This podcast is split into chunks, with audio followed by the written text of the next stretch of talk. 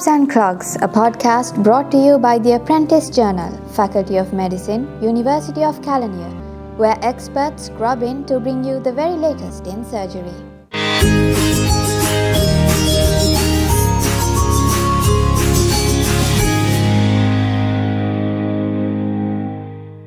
Welcome to the podcast series brought to you by the Department of Surgery, Faculty of Medicine of the University of Kelaniya. I'm your host, Pramod Chandrasinghe, Senior Lecturer in Surgery from the Department of Surgery. In this series of podcasts, we wish to discuss some of the important and interesting surgical topics to educate and enlighten our listeners. As the first of the series, we have a very interesting topic gallstones, should they come out? And to discuss on the topic, I have here with me today Professor Rohan Siriwardana, Professor in Surgery and consultant hepatobiliary and liver transplant surgeon from the Department of Surgery of University of Kelaniya. Welcome. So, first of all, I would like to ask you, what are gallstones and how are they formed? Uh, well, Pramod, yes, uh, uh, in our body, in uh, when there are when there is a hollow structure or organ, we can get uh, uh, in all these places you can get stones and one such place is a gallbladder. Uh, in gallbladder, basically for stone formation, there are two uh, two basic uh, things. One, you need a solvent and you need a solute. So when we talk about gallstones, uh, there are three basic type of stones. One is a pigmentous stone, uh, uh, cholesterol stones, and mixed stones. So for the stone formation, Actually, there are three things that can act as a uh, solute. One is calcium, bile pigments, and cholesterol. Uh, solvent is bile salts. So when there is a problem, when there is increased concentration of solute or reduced concentration of solvent, you get stone formation. So any of any any factor, any condition which increases uh, the amount of solute or reduces the concentration of solvent, uh, you get stone formation. So it is due to a supersaturation of one of the constituents of, in the bile. But are they normal, or in other words, do normal people get gallstones? Well, uh, having a stone inside your body is not a normal thing. But just because it is abnormal, it does not mean that you need to treat these patients. So I'm not sure whether you can actually call them patients because it is so common. If you do ultrasound scans in uh, 100 people, 10 people will eventually have stones. So just because you have stones, you do not, you do not become a patient. But you become a patient when it is symptomatic. So uh, in simple words, just because you have a stone, it does not mean that you need treatment. But when it becomes symptomatic, yes, of course, then these patients, we, we consider them as patients, and then probably in these people, we would uh, offer some kind of treatment for these stones. Any, any special conditions where people are more prone to get gallstones? Any diseases? Uh, yes. Uh, now, for the stone formation, there are uh, there are you can't say uh, these are uh, very strong risk factors, but there are predisposing causes. They may have a little bit of impact, but uh, just because you have, let's say, for example, being a female, having high cholesterol levels in your body, uh, uh, uh, and taking OCPs, having high BMI, these kind of predisposing factors they may have little bit of impact but just because you are having this risk factor that does not mean that you have a great risk of increased risk of developing stones. But there are certain other conditions like uh, hemolytic diseases. If you uh, in these kind of patients because they are in their body because the hemolysis the bile pigments are increased in the bile in the uh, in the bile and because of that uh, the bile the the bile gets concentrated and they are, are at a risk of developing stones. Uh, but then again you can't say there are strong risk factors for someone to develop stones but there are probably predisposing factors. If these are there uh, there is a bit of a risk of developing stones right so importantly there is a supersaturation and there are some people who are more predisposed to get this supersaturation, but the mere presence of gallstones doesn't mean that you need treatment. So these are very important principles.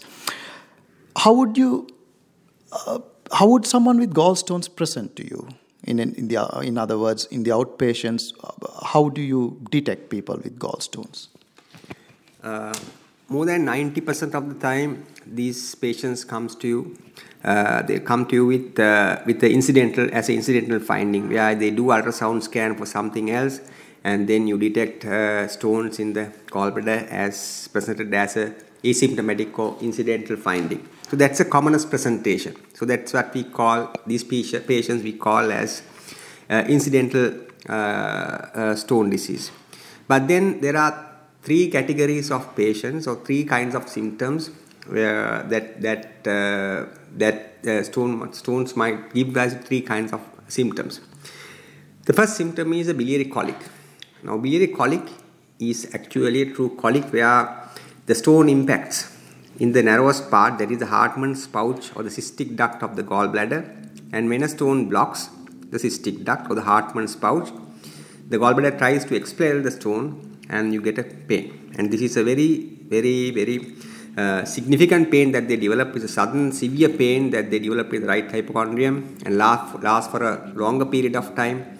And, and this is a very very uh, typical presentation. And, and patients you know when you talk to these patients you know that this guy had a, a biliary colic because they describe a sudden severe pain in the right hypochondrium and you can't miss that so that's a that's one type of presentation of a symptomatic stone. And the second category of patients is cholecystitis. So most of the time what happens is the stone blocks the cystic duct of the Hartmann's pouch and it uh, stag- stagnates the bile inside the gallbladder. And these stones they contain mic- uh, bacteria. And, and as a secondary event the gallbladder gets infected. And when it becomes infected we call it cholecystitis. So these are two different things. Biliary colic there is actually no, no infection. In biliary colic there is obstruction and pain. It's a colicky pain.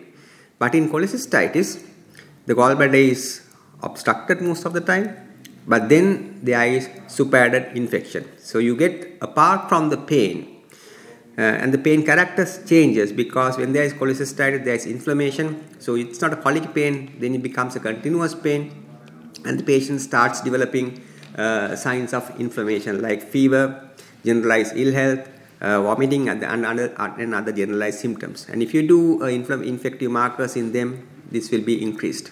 So that's cholecystitis.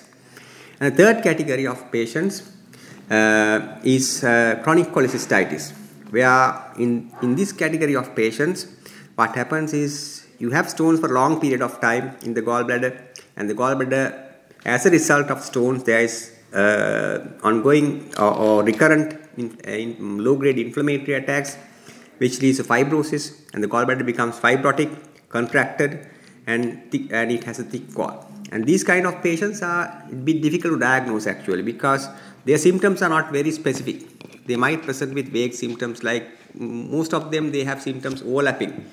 Um, uh, overlapping uh, gastritis or peptic ulcer disease or, or, functional bowel disorders where you complain of uh, abdominal fullness, distension after meals, especially they have they can't tolerate fatty meals.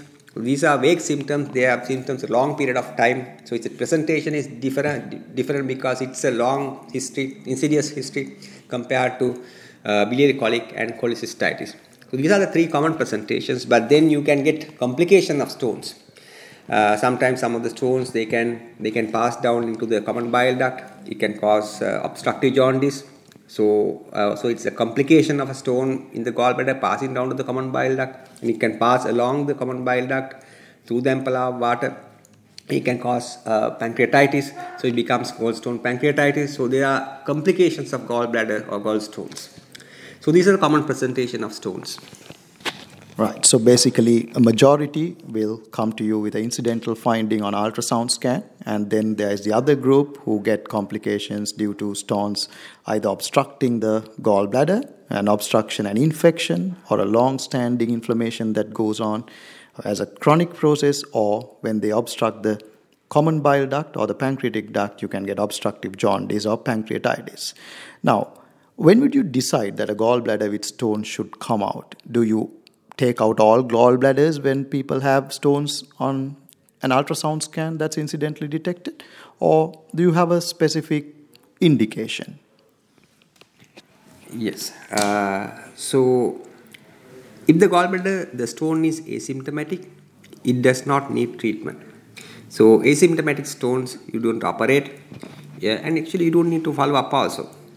And you don't have to, importantly, you have to reassure the patients because they are worried about stone because it is not normal. So they are worried, very worried. So it's very important that you reassure this patient and tell them that this is extremely unlikely that this is going to be a problem. And you have to tell that even if it becomes a problem, that there are ways of sorting out these problems without any major problem complications. So these are for asymptomatic stones. Then if the, if the stones are symptomatic, uh, we earlier discussed about three two categories of symptoms. Uh, there are acute symptoms, that is biliary colic and cholecystitis, and they have to be treated as emergency or semi-urgent conditions. Whereas uh, if someone is having chronic cholecystitis, it's a routine presentation and you can manage them as elective cases. So, uh, symptomatic asymptomatic stones does not need treatment, but uh, but uh, symptomatic stones needs treatment. But there are very rare occasions that sometimes we might consider uh, operating gallbladder even if it is not symptomatic. For example, let's say if you are operating uh, uh, a patient uh, for upper GI surgery, like as part of another surgery, we might remove the gallbladder, like in Whipple surgery, as part of that surgery, we might remove the gallbladder. Uh, and and sometimes in, in areas where there is gallbladder cancer incidence is high, whether the gallbladder cancer is endemic. In these patients, if there are stones in the gallbladder, and in, probably we might con- consider prophylactic cholecystectomy. And sometimes, uh, in patients with recurrent acute pancreatitis attacks, if you can't find a cause, and if the patient is having stones, if there is no other cause, we might also consider doing a prophylactic cholecystectomy, even if we don't actually find uh, even if we don't actually don't know the gallbladder is causing pancreatitis, we might remove uh, the gallbladder as a prophylactic measure. Right. So, importantly, asymptomatic patients do not need any treatment, and for the symptomatic patients, uh, you need to attend. Or there may be asymptomatic patients with special conditions, such as increased cancer risk, that would require um, the gallbladder to come out. Right. Uh, now, when you say cholecystectomy or taking out the gallbladder, uh, someone might think it is uh, it is going to be a major surgery. So, could you briefly explain the surgical approaches that are available to take out the gallbladder? It is actually one of the commonest operations that is done by surgeons, uh, cholecystectomy. Uh, and it is actually not a major operation, it's not a major complex operation, it's sort of intermediate operation, but it carries a very low risk uh, mortality and morbidity. But having said that, it carries a complication. So that is why we don't we do not offer treatment for asymptomatic uh, asymptomatic stones because you when you weigh the risk versus the benefit, um, uh, operating asymptomatic patients does not give a benefit or, or, or uh, benefit to these patients. So there are two ways of operating the gallbladder. Uh, the traditional or the historical way is open cholecystectomy where you, you make an incision uh, in the upper abdomen and then access the gallbladder and then remove it. So that's a traditional uh, open cholecystectomy, and the second method is a laparoscopic cholecystectomy, where you make access to the peritoneal cavity through through the laparoscope through the umbilicus and you place another another two or three ports and then do the surgery as a uh, as a laparoscopic procedure. Now uh, there are a lot of comparisons that are done compare uh, with open and laparoscopic surgeries. Uh, so when you talk about gallbladder operation, uh, the the most important complication that we should mention is uh, we should discuss is injury to uh, viscera. And out of these uh, injuries, the most important is uh, is the bile duct injury. But apart from that, other viscera can also get damaged, like the duodenum, which are close by, and sometimes small intestine, sometimes hepatic flexure, and these viscera can also get damaged. So these, but but uh, uh, for, for cholecystectomy, people discuss about bile duct injuries because that is the specific uh, complication for laparoscopic cholecystectomy or even open cholecystectomy. And if you uh, if you look at the incidences uh, of uh, of bile duct injury, um, uh, open theoretically should have it has lower incidence of bile duct injury um, compared to laparoscopic injuries. But having said that, uh, most of the time what happens is you nowadays nowadays people open up when the laparoscopic surgery is difficult or when it is a difficult cholecystectomy. So actually nowadays what we even when we op, when we open up when we do open cholecystectomy, cholecystectomy we do for difficult cases. So there can be a slightly high incidence of bile duct injuries in these patients. So um, so there are two approaches uh, open and laparoscopic and laparoscopy is, has become the gold standard because it carries uh, the recovery is faster. There is no complications related to the scar. So outcome is much much better in laparoscopic surgery.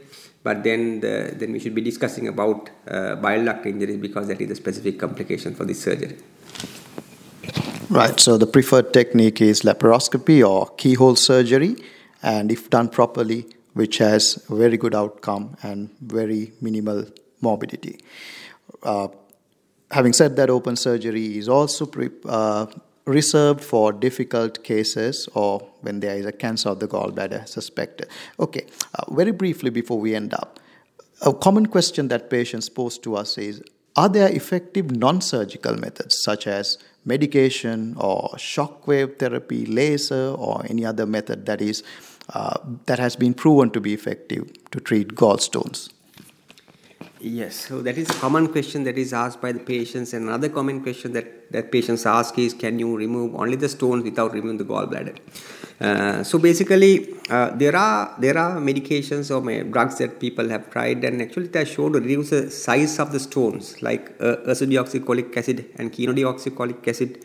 You can give these drugs, and that has actually shown to reduce the size of the stones. But the problem is whenever you as long when you when you stop this treatment when you stop these medications the stone will start forming again and and uh, and the disease is still there. So it is actually not recommended. Even eswl or, or laser treatment they are not considered as uh, treatment for uh, uh stone disease. And removing the stones is not recommended because you get you get stones because your gallbladder has a disease process because your bile is lithogenic uh, because you have, you have exceeded the critical point of lithogenicity and, uh, and as long as you have the gallbladder you get uh, uh, the stones coming again and again. So it is not essential organ and just because you remove the gallbladder it does not affect your long term outcome and there are no long term impacts on removing the gallbladder. So that has become the standard of care Right. So basically, non surgical methods are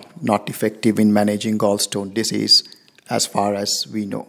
Right. So we, I think we had a very uh, fruitful discussion on gallstone diseases. We discussed about the pathophysiology of supersaturation and we discussed how patients present uh, and that gallstone disease is found in the normal population in about 10 to 15 percent.